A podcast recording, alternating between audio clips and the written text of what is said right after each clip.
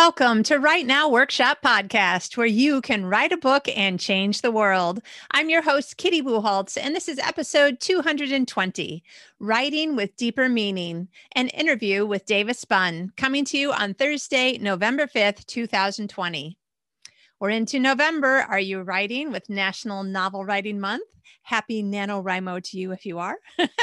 and if you're doing some other kind of writing or editing or thinking and note taking and researching, I hope you are enjoying whatever phase of the book uh, process that you're in right now. Every phase has its joys and its challenges. Uh, but I have to say, uh, National Novel Writing Month happened to coincide with me being ready to start a new book. So I am harnessing the energy of hundreds and thousands of people writing at the same time hundreds and thousands yes but i actually meant to say hundreds of thousands. Like um, i think last year there was more than 300000 people worldwide writing a book at the same time. That's a lot of writing. It's kind of amazing. So uh, i happen to be like right in the right spot in november 1st i wrote uh, more than one 30th of the 50,000 words. So I wrote something like 1,870 words. And on the second, I wrote uh, something just over the 1666, like 1680 or whatever. So, um, so far, so good. I'm making my word count so far. Um, getting lots of writing done, feeling really happy, enjoying my characters, enjoying all the bits and pieces of um, just unexpected bits that happen when you're writing the first draft. I love that stuff.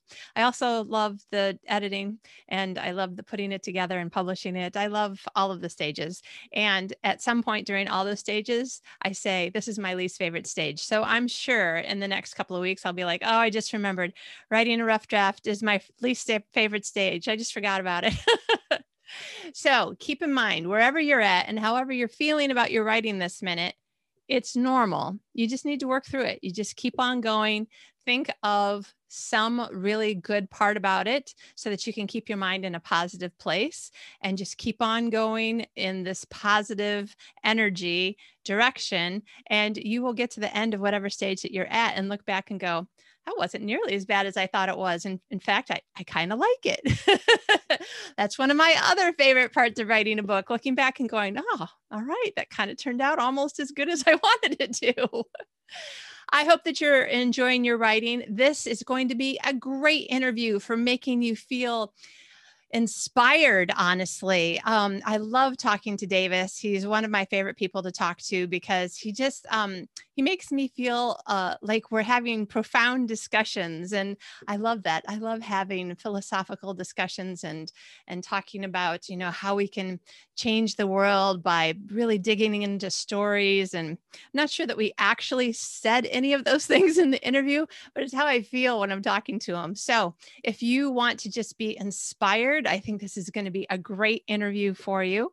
Um, also, as a little bit of feet on the ground inspiration, um, I am opening up my Finish Your Book membership group for the month of November for anybody who's participating in NaNoWriMo. We have three writing sprints a week that we do on Zoom. And then we also have once a month a guest speaker who is somebody who's published a lot more books than the rest of us and um, can give us you know, like a different perspective, another point of view, and do a Q&A. It's also live, so you can ask questions right there in the moment. And um, basically, I want to show you how much more that you, you can get done when you're doing writing sprints with other people, because I think it's a huge part of keeping us going, especially if we are working alone, writing alone, and as a lot of us are right now, even me here in Sweden, um, pretty much asked to stay home. So uh, there won't be any social interaction for me for a whole month. I don't know what I'll do except for I guess I'll have to write more. so if you need just a little bit of social interaction with your uh, with your writing since we can't do live in-person write-ins um, you can join us and do these zoom write-ins. Uh, they last for about 45 minutes. We do 30 minutes of sprinting but it takes about 45 minutes for people to say i'm ready and then go around and everybody tells their word count. So if that sounds interesting to you go over to writenowworkshop.com forward slash writing coach and it's one of the options on that page page. You can sign up. You can reach out to me by email, kitty at kittybucholtz.com, or find me on Facebook or Twitter, keeping in mind that even though I'm on Twitter less, I get those messages immediately. I've never found anything in like a Twitter spam direct message area. Um, however, I have found messages in Facebook in like a filter area that were from like three years before. So just keep that in mind. Even though I'm on Facebook more, if it puts you in a spam place, it may be years before you connect with me. so whatever you're doing, find some time to write. And if it means eating more sandwiches and spending less time doing other things, do it because this is the best time. Your book could be one that changes people's lives, and that is worth the time. And I think that's one of the things that you'll get out of this interview, too. And in addition to all the inspiration and all the motivation to get more writing done, I want to say I love this book. Uh, Davis has a new book out called Burden of Proof and we talk about it during the interview. So you'll hear the title again if you want to just pause this and go look it up. It just came out two days ago.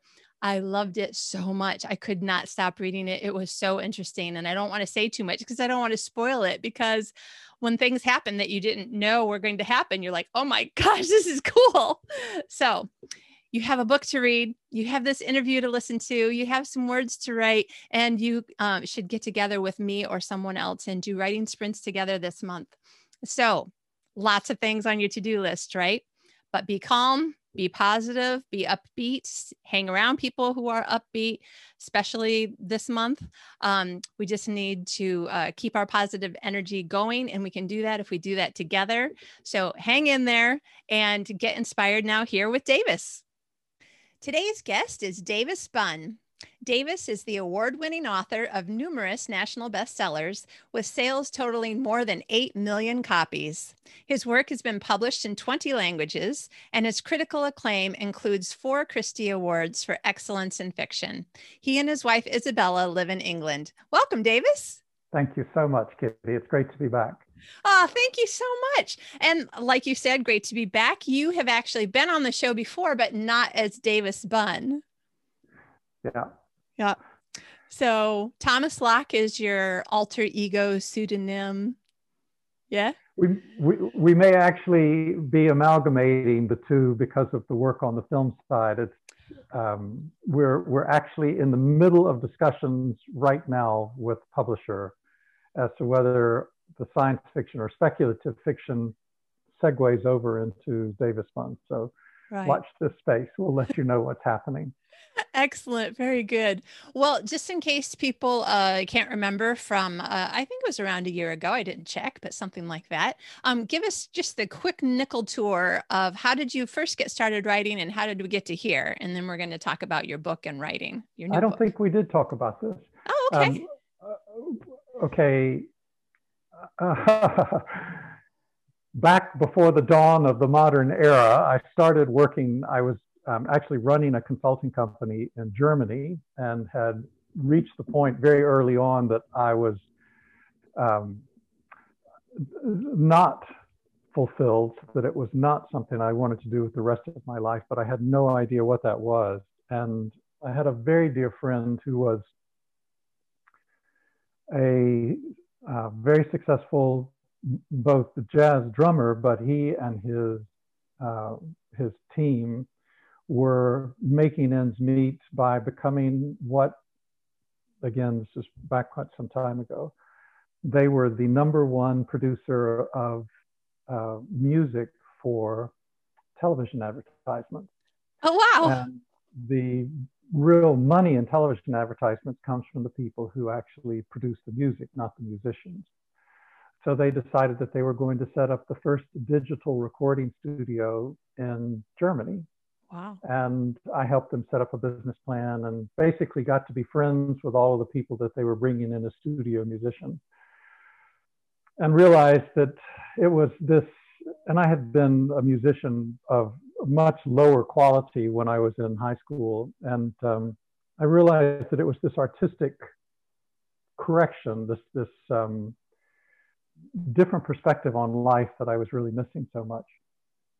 And I'd always been a reader, and I decided that I was going to try to write. And it was literally the first day that I started putting down a story that I realized this is what I wanted to do with the rest of my life. Wow. So I wrote for nine years and finished seven books before my first was accepted for publication. And um, that went on to become a national bestseller. And then after that, I had four books that almost almost ended my career. It was just this roller coaster ride. Oh. And um, yeah, so I have been a full time novelist now for 27 years. Wow. Oh, what a story. I love it. oh, okay. I have. So, a- let me just, I think I need to say a little bit about Thomas Locke since we brought that up. Yeah. The reason why Thomas Locke was started in the first place was because I have always been very prolific. I write a minimum of four, a minimum of four full length projects a year. And my publishers at the time, Baker, um, did not want to have four books of mine coming out. It, it, they just, and it was in two different, completely different directions. So they basically asked if I'd be willing, they wanted to take these speculative fiction novels, and they said, would I be willing to do it under a pen name? So I did for 10 books. But Baker is now ending their speculative fiction. And at the same time that this is happening, literally the same year that I started writing the spec fiction, I also started writing screenplays very seriously.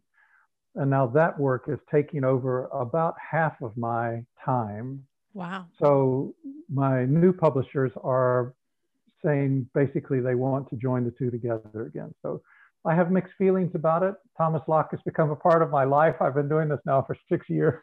Yeah. but we'll see. We'll see. But just watch this space. We should know by this time next year, we should know what's happening. Yeah. And I know that part of the reason people do um, pen names is when something is so different from what else from the other things they've written. And yet um, some of the first things that i've read of yours from 20 years ago maybe um, mm. you know you in my mind like as a reader you do write several different things. And i know that i need to read the back cover copy to see what it is because it's not always going to be the same thing. Like there written... used to be there used to be a lot of writers like this that would write both in the historical vein and in science fiction vein, or do historical and war and romance like um, Irwin Shaw, um, Leon Uris. Um, now the names escaped me. Yeah, yeah. Herman Wouk, that's who I was thinking of. Oh. He was one of my favorite writers when I was just starting off. But the market has become so segmented and the attention span is so brief now that the people responsible for selling books into the market feel increasingly that an author can only be successful if they are very specific, if it's just one genre. The question is, and this is getting back to what you just said, the question is for someone who is established, is it possible to amalgamate these different groups and have the audience, the readership trust that they will continue to carry the quality in going in these different directions. And my current book, the one that we're supposed to be talking about today, Burden of Proof, is a pretty good example of this because there were people in the publishing house, including my editor, who were very worried about the fact that it was a just a completely different orientation than what I had done for Baker under my my real name for 10 years. Yeah. But we'll see. We'll see. Wow. Okay. Well, let's let's that's a great segue. Let's talk about it a little bit. So, Burden of Proof. Um, by the time this goes live, just came out two days ago. Congratulations. and I told you beforehand, I was really nervous about like saying too much about the book because I read it without being able to read a back cover copy. There was no no back cover copy. It was just an advanced reader's copy. So I start with chapter one, page one. And I was so in love with this story. I mean, the whole time I'm just like going, what is going this is amazing. You just happened to hit a whole bunch of very happy notes for me. And so uh, let me let you describe it a little bit and then we'll talk a little bit more about how you totally ruined my productivity when I was reading your book. um, well, the, the main character is Ethan Barrett, and he has this unexpected opportunity very late in his life to actually re enter his own past. Um, and he discovers in this point, unexpectedly, he goes because there's this crucial issue that he feels was one of the deciding factors that effectively shaped his future as an adult. And that was the murder of his brother. And Ethan, in many respects, never recovered from the sort of cascade of events that happened following this. So, what he originally does when he's offered this opportunity to go back um, is he wants to save his brother's life. But what he discovers is actually the real issue is saving his own. Um, because this journey towards closure of one thing becomes this, this huge opening where he realizes just how many things have to be corrected as a result of this. Um, he, he's, he's replayed the scenes in his mind a thousand times. He's um, long since at this point in his life before this happened that there's a real disconnect between the man he should have been and the one that he became. Um, two lost opportunities basically framed his life, as I said, um, from looking back 35 years later. The heartrending shift uh, one summer morning in a surfing contest that he should have won, but he lost the competition. And then three weeks later, he's unable to save his brother's life. So these missing chances basically frame his existence, even at the point when the story opens, which is 35 years later. He is shaped by what did not happen. And his existence plays out a beat too slow, basically, until that morning when Ethan is granted the impossible and has a chance to go back and relive those dreadful weeks. But the further he becomes involved in this new life, the clearer one truth becomes above all else.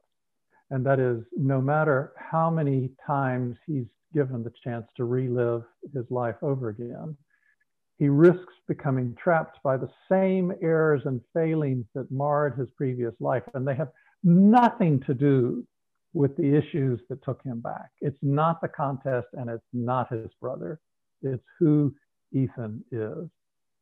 And that is really what shapes the story is this growing realization that he's got to grow beyond who he is and who he was at that point yeah. before anything really important can happen as far as change is concerned. Yeah. Ah oh, and you know your your uh, description is um focusing on the interior journey which um w- was the richest part of the book, but I have to say the plot was amazing.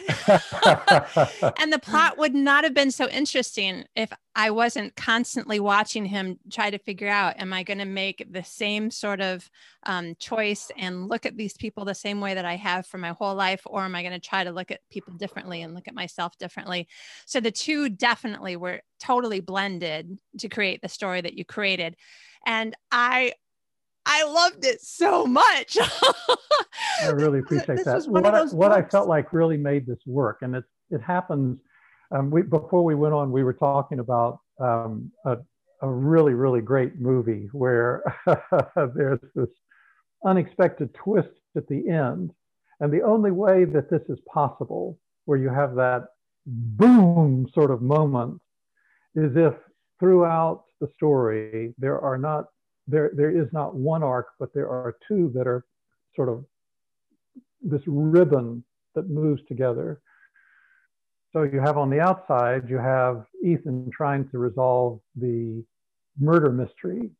Why was his brother killed on the courthouse steps?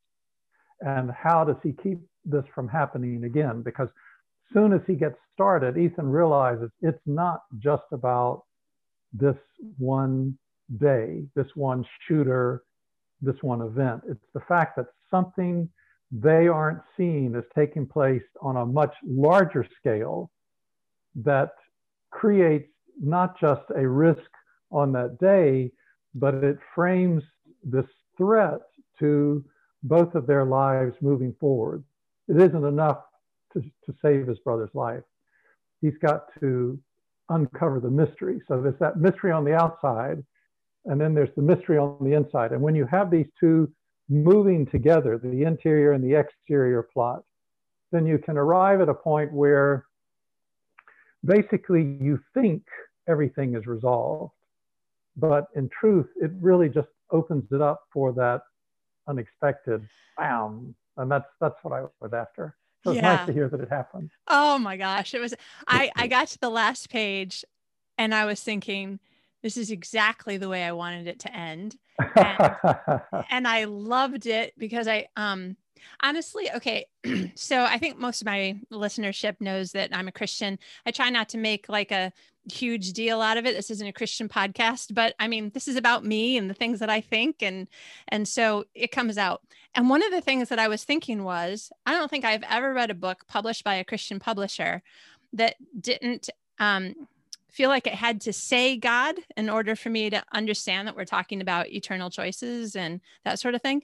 And and I was just wondering, like, was that um was it was it a issue for your publisher? Did did they care that you I mean, at one point he was even talking to a surfer who um who was going to become a pastor or had already started becoming a pastor. I'm not sure because of the time change. Um, and even that fellow like he he talked in words that weren't churchy words um, when talking to ethan the main character. And i just really um, i liked the way that the book just felt like my real life not like it didn't feel like a christian book. It felt like i was in the middle of of a world that i could see being real all around me. I don't know if that makes sense. Yes it does. Um, there are there are two different elements here. On the commercial side, um, four and a half years ago, I had to think on the time, I started working with Kensington, which is a sort of a satellite uh, publishing arm of the Penguin Random House conglomerate. And their hope was that I would be able to shift over from writing specifically for the evangelical community to writing stories that had that sense of um, deeper meaning, but were intended for effectively just mainstream, anyone. And I had been working towards this for quite some time, and some of the books, not all of the books that I had been writing, but having this as a purpose and having a New York editor has really helped shape this because um, basically she's only concerned, my editor in New York is only concerned with one thing, and that is growing the audience. And whether, you know, she's working with me one uh, uh, one week she's doing the Davis Bunn book, and the next week she's doing the Shades of Grey book, and the next day, the next week she's doing a romantic gothic horror story. Uh, and it, it just comes down to whether she can make these books a success in a very difficult market.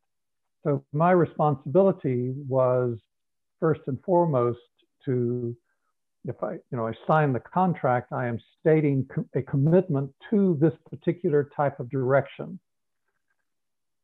So when I started Burden of Proof, and that's an interesting story, I'll come back to that in just a second, but cool. when I started Burden of Proof, um, I had done four books for Kensington, and that made it a lot easier to, to work through this basically what I wanted to do with burden of proof as far as the underlying message was to create a prodigal son type of story where the son is not brought back to the father in that sense, but rather the son is brought back into wholeness with himself. So that was that was the story. The, the interesting thing that I was going to say about burden of proof was, um, okay, normally nowadays for a book to go through the publishing cycle, getting ready to go to publishing, getting ready to be released, the publishers want to have the manuscript a minimum of 12 months in advance of its release date because there's so much that has to happen both in terms of preparation and the marketing and sales side. Mm-hmm. So the book is coming out on the 3rd of November. And um, in August of last year, I received a uh, memo from the head publicist at Baker Revell saying, um, when can we expect your style sheet? And the style sheet is basically, it's like, this is what I think the story is about. These are the characters. This is how I would like to see the, the cover and so forth. Oh, right.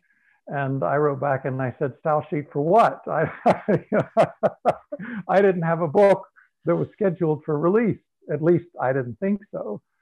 And my editor and the head of the company came back and said, well, actually, we've got you down for a book that's being released um, in this October, November date. And um,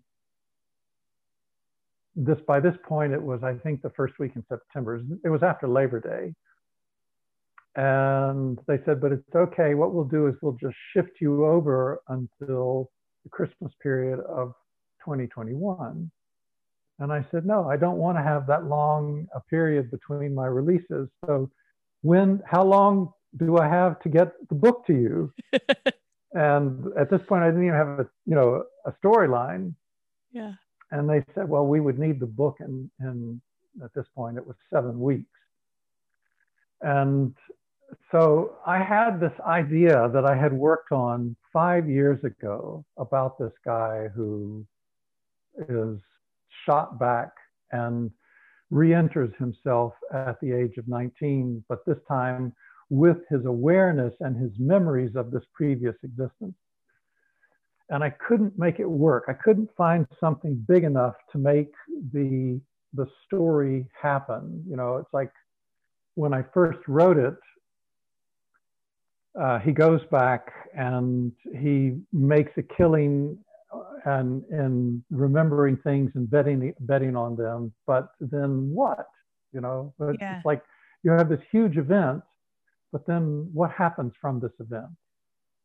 And so I just set it aside. And so I had 60 pages of the story done, and I shared it with a couple of people, and their response always was, wow, this is incredible. And it was like, yeah, but I don't know what to do with it. so it was it was partly because I only had seven weeks that it was a sense of just being compressed further and further and further down. And one of the things I think every author that I know of goes through when they have a great idea is accepting that in many cases, the great idea is not enough that it has to be reshaped into something that actually is suitable for the audience. And in this case, what I was missing was that Ethan had not been coming face to face with himself.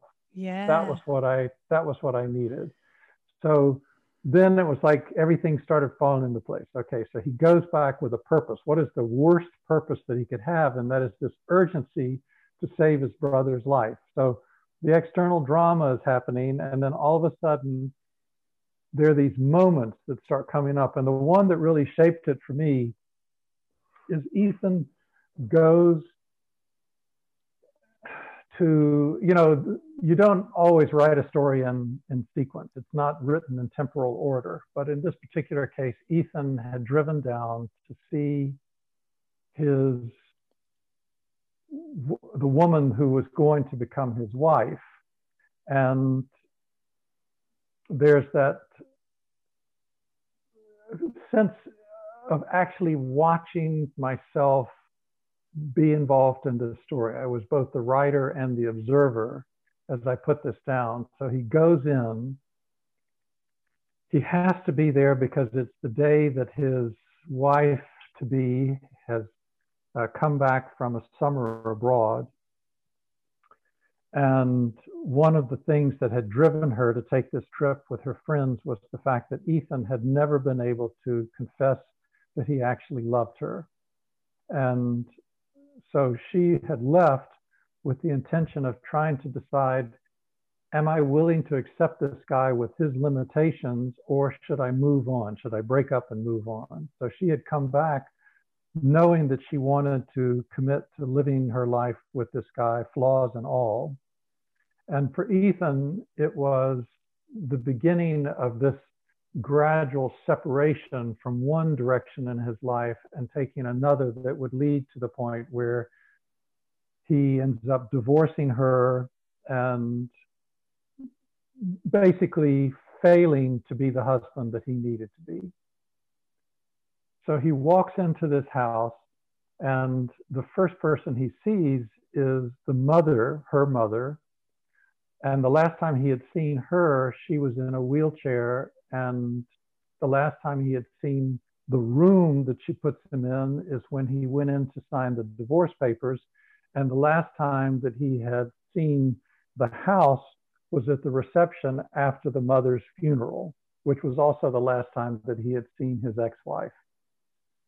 And so when his soon to be former wife walks into the room, he breaks down and, and cries for the first time as an adult. And at that point, there was that sense of, okay, I know what it is that I have to do with this story. That was the turning point for me. Nice. Oh, that's awesome. And seven weeks. Wow. I mean, even for a fast writer, that was talk about compressed. my editor, I, I, think actually, I think my editor was a little upset that I made the target date. There was that feeling, some of her responses when we got into the editorial process was there was a real sense of irritation, like, you know, you're not supposed to be able to do this. It was, it was very cute. It was very cute. Well, so that actually sort of answers some of my questions had to do with, um, I, we'll, we'll still cover some of them anyway, but um, I had some questions about research and, and I had one question um, on some of these things. Now I see you had such a short period of time that you weren't taking your time with this, but so I get to the last page of this book you know, and I'm on my Kindle and I turn the page and it's just blank. And um, and I go back and I'm just staring at this last page. And I've got this amazing feeling that you get as a writer sometimes, probably uh, anyone who is in touch with their creative side. Uh, like recognizes this feeling of it just feels like um, there's all this energy just like building up in your chest and and you just feel like you need to be focusing like there's something here that you just need to be thinking about really thinking about and i was looking at this last page and kind of talking to God because that's what I do. Just talk to God. And I'm like, okay, what is it that I'm so like about this book? It's just so hit me. And I was just like, this story is exactly the kind of story, and it has nothing at all to do with plot or anything else. Just there was just feeling of the story. I'm like, this is exactly the kind of story that I want to write. Like I, I have a piece that I think could be that later, but then I I just um I just took some time, even though you had already ruined my productivity for the day. I was like, well, I might as well take some more time and really think about it because I wanted to capture that emotion that I was feeling and try to put some words to it so I could do something with it as a writer. Aside from the fact that I had just really had the best six hours as a reader. Um, and I was thinking, okay, so so, what is it that moves us so deeply that we just feel like this, even though we can't exactly put our finger on it? And I and I wondered, you know, was this a story that either four and a half years before or during the the seven weeks of the writing that you had ever had that moment of feeling like um, either I really just really want this to work and I just want to sit and think about it and daydream about it or or that sometimes you know things just come to you because you actually slow down enough to think and daydream which I do so much less of in the 21st century than I did in the 20th century. Anyway, I didn't know if, if any of this was something that um, that as a writer you have felt about this book or any other book where you're like, this is one of the ones that like it just really moves me in the deepest part of me and I need to get it down on paper? The answer is yes. Um, but it was when the original idea came to me almost five years ago now. It was not not during the writing. The writing was so intense. Yeah. There were moments in the writing when there was that feeling, but um, very briefly, very briefly. With the original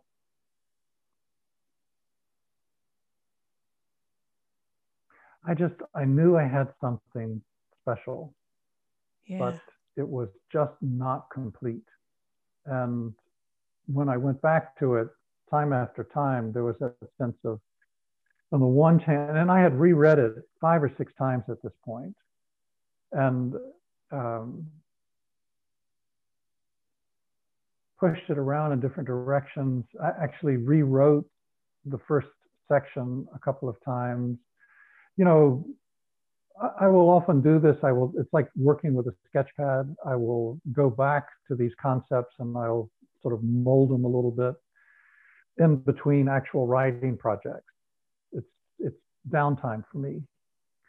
In this particular case, I just I felt like I couldn't get it to the point where the story was as good as the concept deserved it to be. Yeah. And so, yeah, it's really nice to hear you say that you feel like it it, it worked. That that really is very good. Yeah. That's the kind of it's it's the kind of writing I suppose painters feel the same way. Like there's there's a certain kind of book, there's a certain kind of painting that when it's done, you're like, that was that was one of the ones. Transition point. Yeah. Yeah. Yeah. I don't know if you've given it um, the kind of thought that, because um, I am not giving you, uh, you know, any uh, room for thinking here on a recorded interview, but um, but if you have any thoughts that come to mind during the course of the interview uh, about um, sharing ideas with other writers about how to tap into that feeling i'm sure that there are people listening who have at least you know the one story for me there's this one story i don't want to oh, I, this this is the way I talk about it to myself. I don't want to ruin that story by trying to force it out right now. Like it's not working, and I don't want to just force it. But I but I absolutely am determined to figure out, you know, what it is these missing parts and and I love it. And it's also frustrating. And, um, you know, it's not very often that writers talk about those things that have taken a long time to, to pull out and then finally to find that they've made something beautiful. I don't know if it's something that you've ever like talked to other writers about. No, I haven't, but I, it's a very, it's a, it's both valid and I think a very important point, Kitty. Um, there, there are a couple of issues that have to be unpacked here. Um, the first is um, I'm going to talk about faith for just a second because I do feel like it's important as far as understanding this particular concept.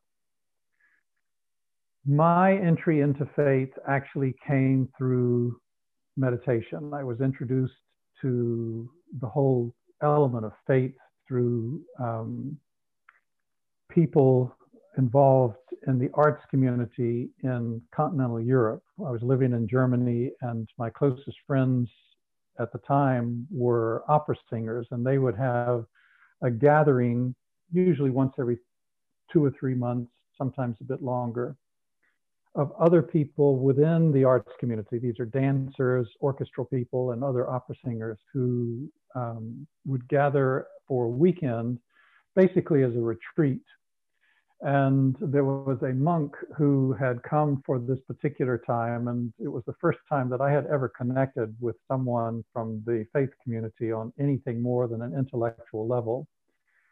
And so throughout my my life, I have spent a number of experiences, and this is as I mean, I I met the writer in residence at the Baptist College at Oxford. I was you know, basically brought back into the Protestant fold, but much of my growth has come through the Catholic and the Russian Orthodox communities.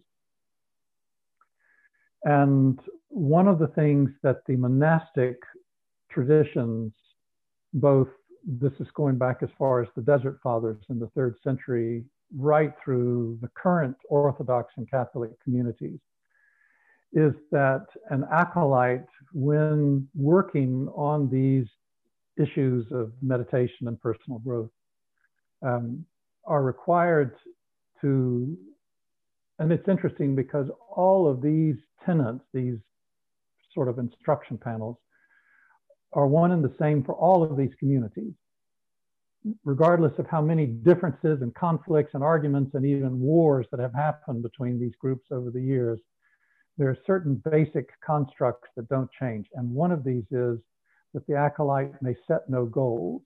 And the reason for this is that um, there is this passage for those of your uh, audience who are not familiar with the um, with the scriptures. There's this passage that speaks of the old self is gone, and the new self has come in, and in this internal inspection that happens with meditation, one of the things that you are constantly confronting is the fact that the old self is still there. Now you can rewrite this any way you want to to make it harmonize with the scriptures. But the fact is, the old self is still there. And one of the tenets that comes with the creative process is the fact that the old self wants you to fail. Yeah. The, yeah. the basic structure here is that if the deeper you go into the creative process, the more you are releasing the hold of the ego.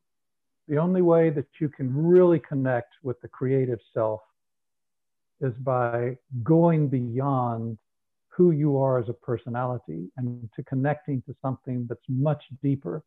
Whether you want to accept this comes from a higher source, as it, you know, the AA side, or a universal spirit, it makes no difference as far as this is concerned. You are, in effect, interpreting something that is beyond words. But there is part of you that is enormously threatened by this. And so, in my opinion, what is happening with you right now with this project and with others who feel like that there is this one project they've got to get done is that you are setting up unnecessary barriers to success. And success in this point is defined in two different ways. One is satisfying the creative urge, doing what you can to the utmost with the gift that you have. The other is satisfying the commercial requirements of a good story. Now, these may or may not be in harmony, mm-hmm. but for the moment, both of these have to be satisfied if you want to make this into a commercial book. But it still comes down to dealing with this root element of how do you establish a structure where you are allowing yourself to grow beyond your comfort zone and effectively arrive at a point where you have taken this idea and you have grown it into something that is truly satisfying, that you feel lives up to whatever it is that you have. And the answer is that you can't go into this, in my opinion, ever and be successful if you start from the point of you have to have everything perfect before you begin. What you need to do is to start sketching right now. And you have to keep a separate file where what you're really working on is allowing this thing to generate, to take the seed and to grow into whatever it is that it's going to become. And again, set no goals. This doesn't mean just setting the goal of it has to be great, but setting the goal of what the structure is. One of the things, and this is the other side of this, one of the things that we have to accept in creating a story is really what we're doing is we are making a series of choices. We are facing the empty page and we are selecting this path and then this path and then this path, but it doesn't mean the other paths are wrong. Now, this has become increasingly important for me because in order to become successful as a screenwriter, one of the things that I had to accept was that the defensiveness that I often took into dealing with editors, publishers, buyers from the film world was that my vision for this particular story is not the only correct vision. It's just a vision. Yeah. And it, the same is true for what happened with Burden of Proof, where I started off in one very different direction. And gradually, over the, the years that followed, I began to see that in order to make this into something big, I had to grow beyond where it was that I actually had seen initially as the story's direction. And I think this really is what you're coming up against right now, is that you have this ideal for what you want to do with this story that really has more to do with you as the artist than it does with the story itself. Yeah. You see yourself using this as a portal for entering into something else. Well, that may or may not happen, but restricting yourself from working on the creative side in order to satisfy this other thing, which is, to be frank, ego driven, doesn't help anyone. And as a result, the product is not happening. So I would say you need to take a very different dual perspective. First of all, on the story as a product, and then the story as a creative project. And as far as the product is concerned, you don't really begin looking at this until the story has reached its first draft stage, yeah. which it hasn't. So you need to go back to the creative project and insert an element of discipline into your work and look at this from the standpoint of you have to work at this every day, regardless of whether it's perfect or not, and whether your outside circumstances are perfect, and grow beyond. That is awesome. You know, I was just thinking of a couple of characters in um in a different book that I'm working on right now. Um and I was thinking, okay, so one of the problems is is that um, one of them feels like they're getting really close and they're letting this person in, but their best friend is saying, but but you're not. You still you're keeping everybody you know six inches away not really close. There's still a little bit of an arm's length distance that you want to keep with people because you still got something you know closed off about yourself that you don't want to share.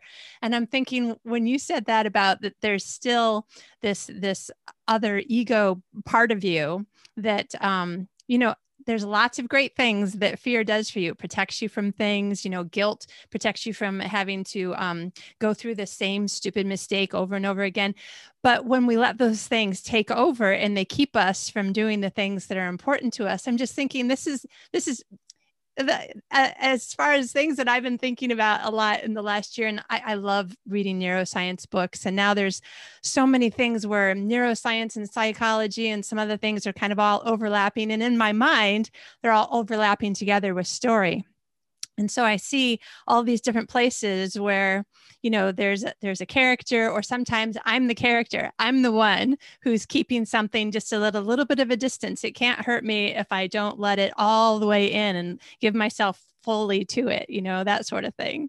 I just think it's very exciting to be thinking about it in terms of um, not just the characters I'm creating, not just the relationships I have in my own life, but even my relationship with how far I'm willing to open myself up to ideas and stories that I come across, you know, in the ether, in my head, or whatever. Oh, I love talking about writing with writers. Okay. All right. So that was awesome and deep and um and maybe we'll add a couple more, seriously, not to um I don't want to walk away from that idea real quick um because hopefully listeners you're thinking about like is there any place in in my story or in my writing journey where I could open myself up more when I could understand a little bit better that there's two parts of my mind and one part is going to find ways to sabotage me and tell me that it's protecting myself. So, like, that's definitely something I want you to think about.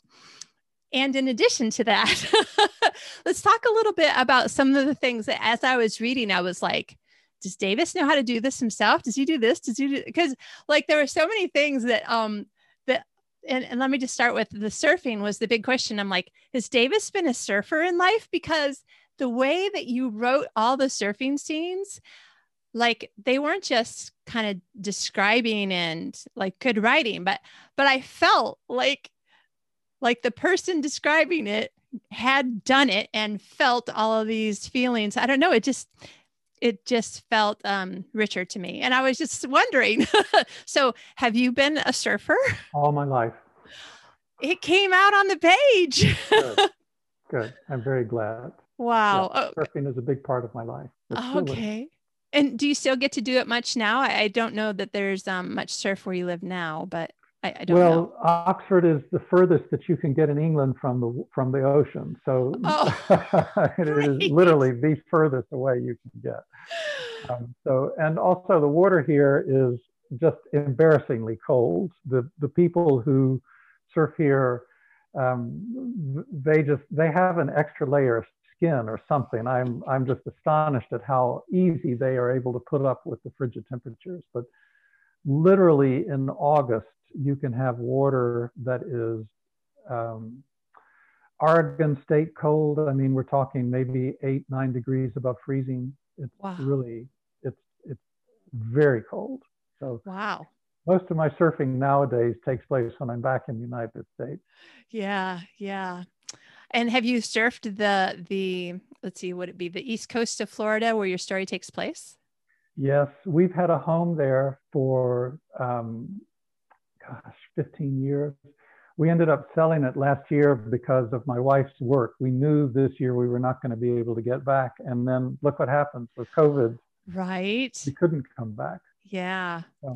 Yeah. Oh man. Well, I have to say, I I had already known that you had lived um, quite a lot. I didn't know, you know, how much of the year, however it worked, but I knew that you had lived in Florida a lot, and it was really interesting because um, I'm one of those um, readers who uh, it's probably partially a 21st century. I have a short attention span. Um, and there's too many books and too little time and like a combination of things. But also just i think personality wise i don't really like um, big long descriptions about things. But the way that you described things particularly as somebody who had seen it in one period of um, time and then also at another period. It was really really interesting and again made me feel like yep davis really knows this area because it doesn't sound like um, research or book learning. But then it made me wonder now i have read other books of yours um, that had uh, legal aspects and this one might have been the first one um, that had science aspects that i'm remembering at least. But um, I was really interesting interested in like how much research did you have to do into and I hesitate to say too much in case somebody's listening going, "Oh, well once you use that word then I think I know what this book's about." I really don't want to ruin this for anybody because it was so good just reading it blind. But but uh, some of the science and stuff that you uh, had in the book, I'm just wondering are you using a lot of things that are just um, of interest to you and you already know things about them the way that I might add some neuroscience stuff into my books for I don't know why, but I would. But or did you have to do a lot of research into some of these things? One of the things that's happened in um, okay, I've had more than 70 books published now, and one of the things that's happened during this time is um, coming to terms with what research really means. Um, and, and, all of this started back when my first big break happened. I, I was, um, when we were able to live from the writing, we weren't actually able to live from the writing, but Isabella had been granted the opportunity to do her doctorate at Oxford. And so we both left our day jobs before really the finances were in place. And when we got over here, I did two more books. And then I had an opportunity to start with a new publisher who was looking, this was Thomas Nelson, they were looking to set up a new division that was going to go into um, the mainstream shelves with what at the time was strictly labeled as Christian fiction. And I was approached by the editor and the head of the house to, um, they said, you know, we, we like your writing, we think you have potential, but do you have a big enough idea to justify us taking you on for this? And I had a story that I had been playing around with for some time that was based on a book that had just recently come out called Byzantium by John Julius Norwich. And the only reason that I had heard about this book was the um, the history department and the theology department at Oxford were both just up in arms over the fact not that this book had been published, but that this book had been so successful. It had sold something like 5 million copies. And this is a history book about wow. the third century, third and fourth centuries. Um, and what had these people tied up in knots was the fact that this guy was not a historian or a theologian. He was a spy. he was he had been a spy. He had been a member of the uh, British Public Service. Let's see, he had been a radio announcer and he'd been a television game show host. But he had become passionate about this transition, this point where the Christian church came out of the catacombs and moved up to the point where it was the established religion of the late Roman Empire. And there was a turning point where all of this happened. And I decided that I wanted to write a Dr. Zhivago style story, sort of the romance adventure that took place in the six months of this transition from the death of Constantine to the start of the last civil war in Rome that basically pitted the two sons who were following the, the Roman temple religions of, of the, the old structure with the one son who was following the new religion of his father, Christianity. And basically, this six month struggle is what has, in many respects, resulted in the, the church structure that we know as Christianity today. A lot of it came out of this, including the Nicene Creed. So I had um,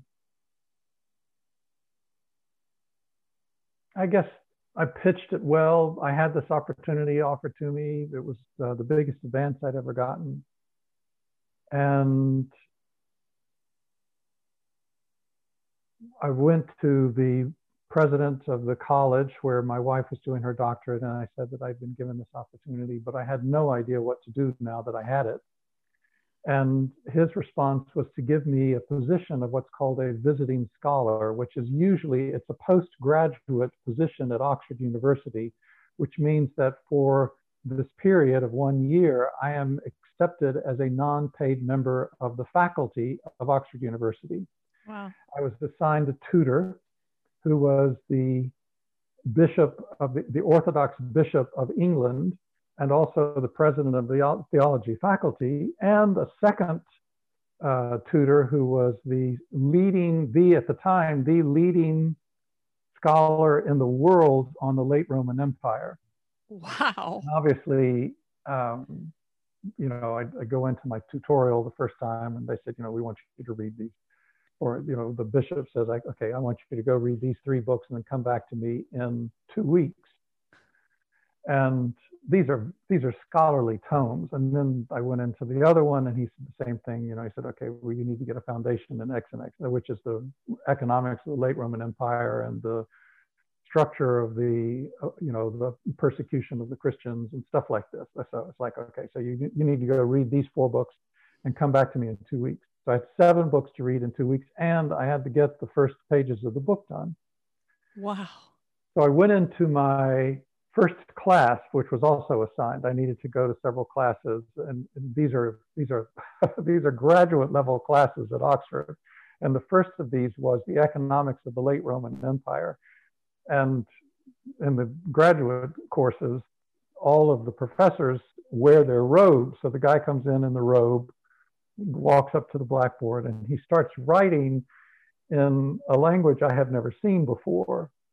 And he gets about a third of the way through the line and he says, Now, this is what was found six weeks ago in this ship that they just dredged out of the harbor at um, Alexandria.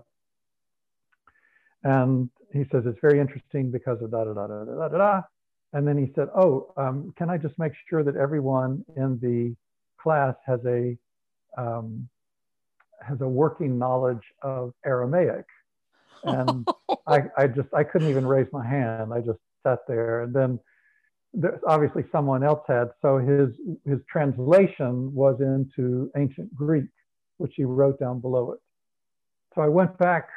I my next tutorial I hadn't finished the books, and I went back and I sat down with the tutor, my the bishop, who became a very dear friend, and said, um, you know, I just didn't think I could do this. I was going to have to, you know, I didn't know if I was going to continue the book or whatever, but I knew that um, that this this whole thing was just so far removed from who I was.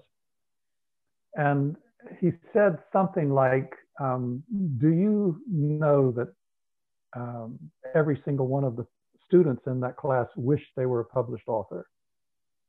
And he said, um, they all know that you have no background in this, but they know that you have this publishing contract that most of them would kill for. So that at least made me willing to sit there a little bit longer. And he said the key to research is um, what you need to do over the next month. He said, stop working on the project for a month. He said, that's all you'll need. And during this time, what you need to do is to settle on the questions that you have to answer in order to get the book finished. Oh, yeah. And then he said, only find one answer. He said, just one answer. You're not researching this as a scholar. You are researching this as a commercial novelist. Find one answer and move on. He said, everything else that you do beyond this point is simply your own, and he did use these words, idle curiosity, so that there's a clear separation between the work that has to be done for the project and everything else. He says, you have a lifetime to continue with this if you want to. And I didn't.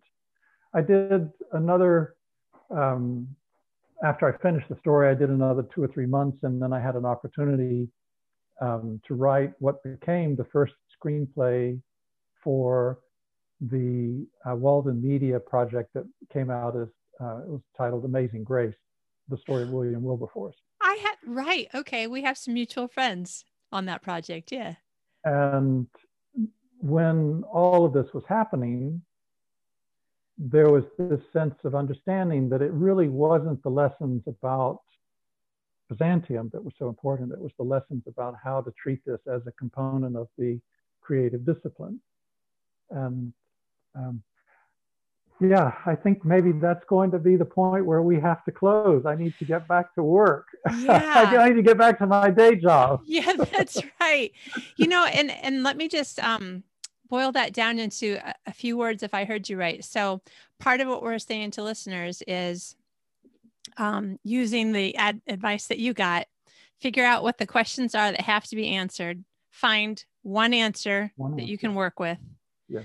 And then everything else is not part of work. Everything else is just because you wanted to do it, but don't do it during work time because now you're supposed to be working on the book.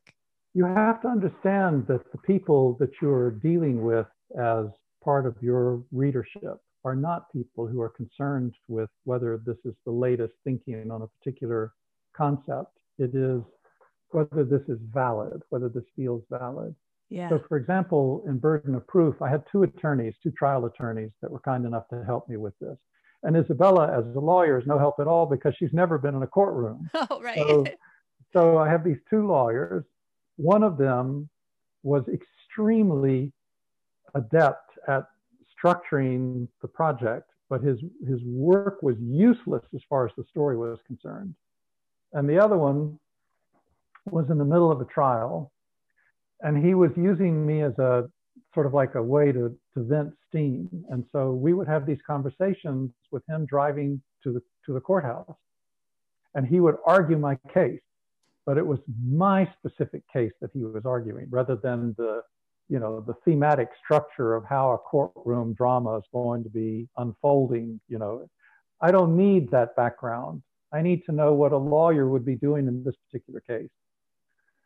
So there, there were particular moments where I literally just lifted what he was saying and put it on the page. One of these was when the investigator, the private investigator, finds out that the one of the people that they needed for uh, subpoenaing in order to find out actually who was behind the threat was had vanished, and supposedly this woman had resigned from her position as a senior executive, and then the PI goes to Bahamas following this little tiny trail of evidence and discovers that she's still listed as a shareholder in the parent company, which owns the company, which is behind the threat.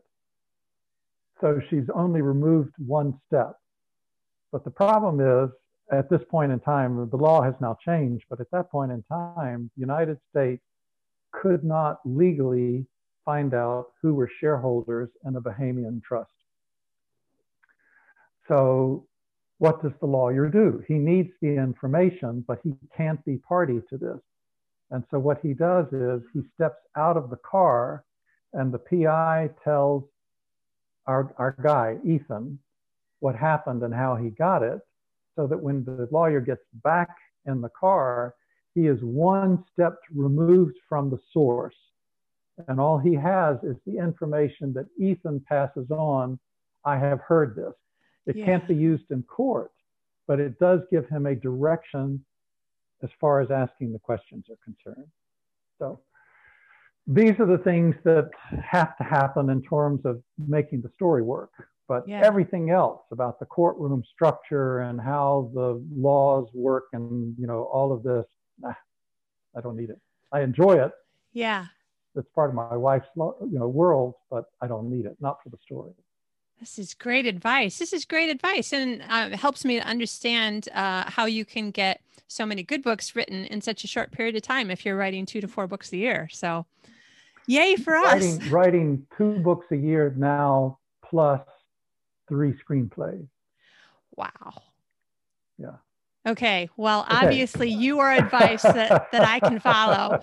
Thank you so much. Where can people find out more about you and your books, Davis? Um. If I continue with Thomas Locke, then the Thomas Locke, well, the, I mean, the website is up now, so they can find out about that.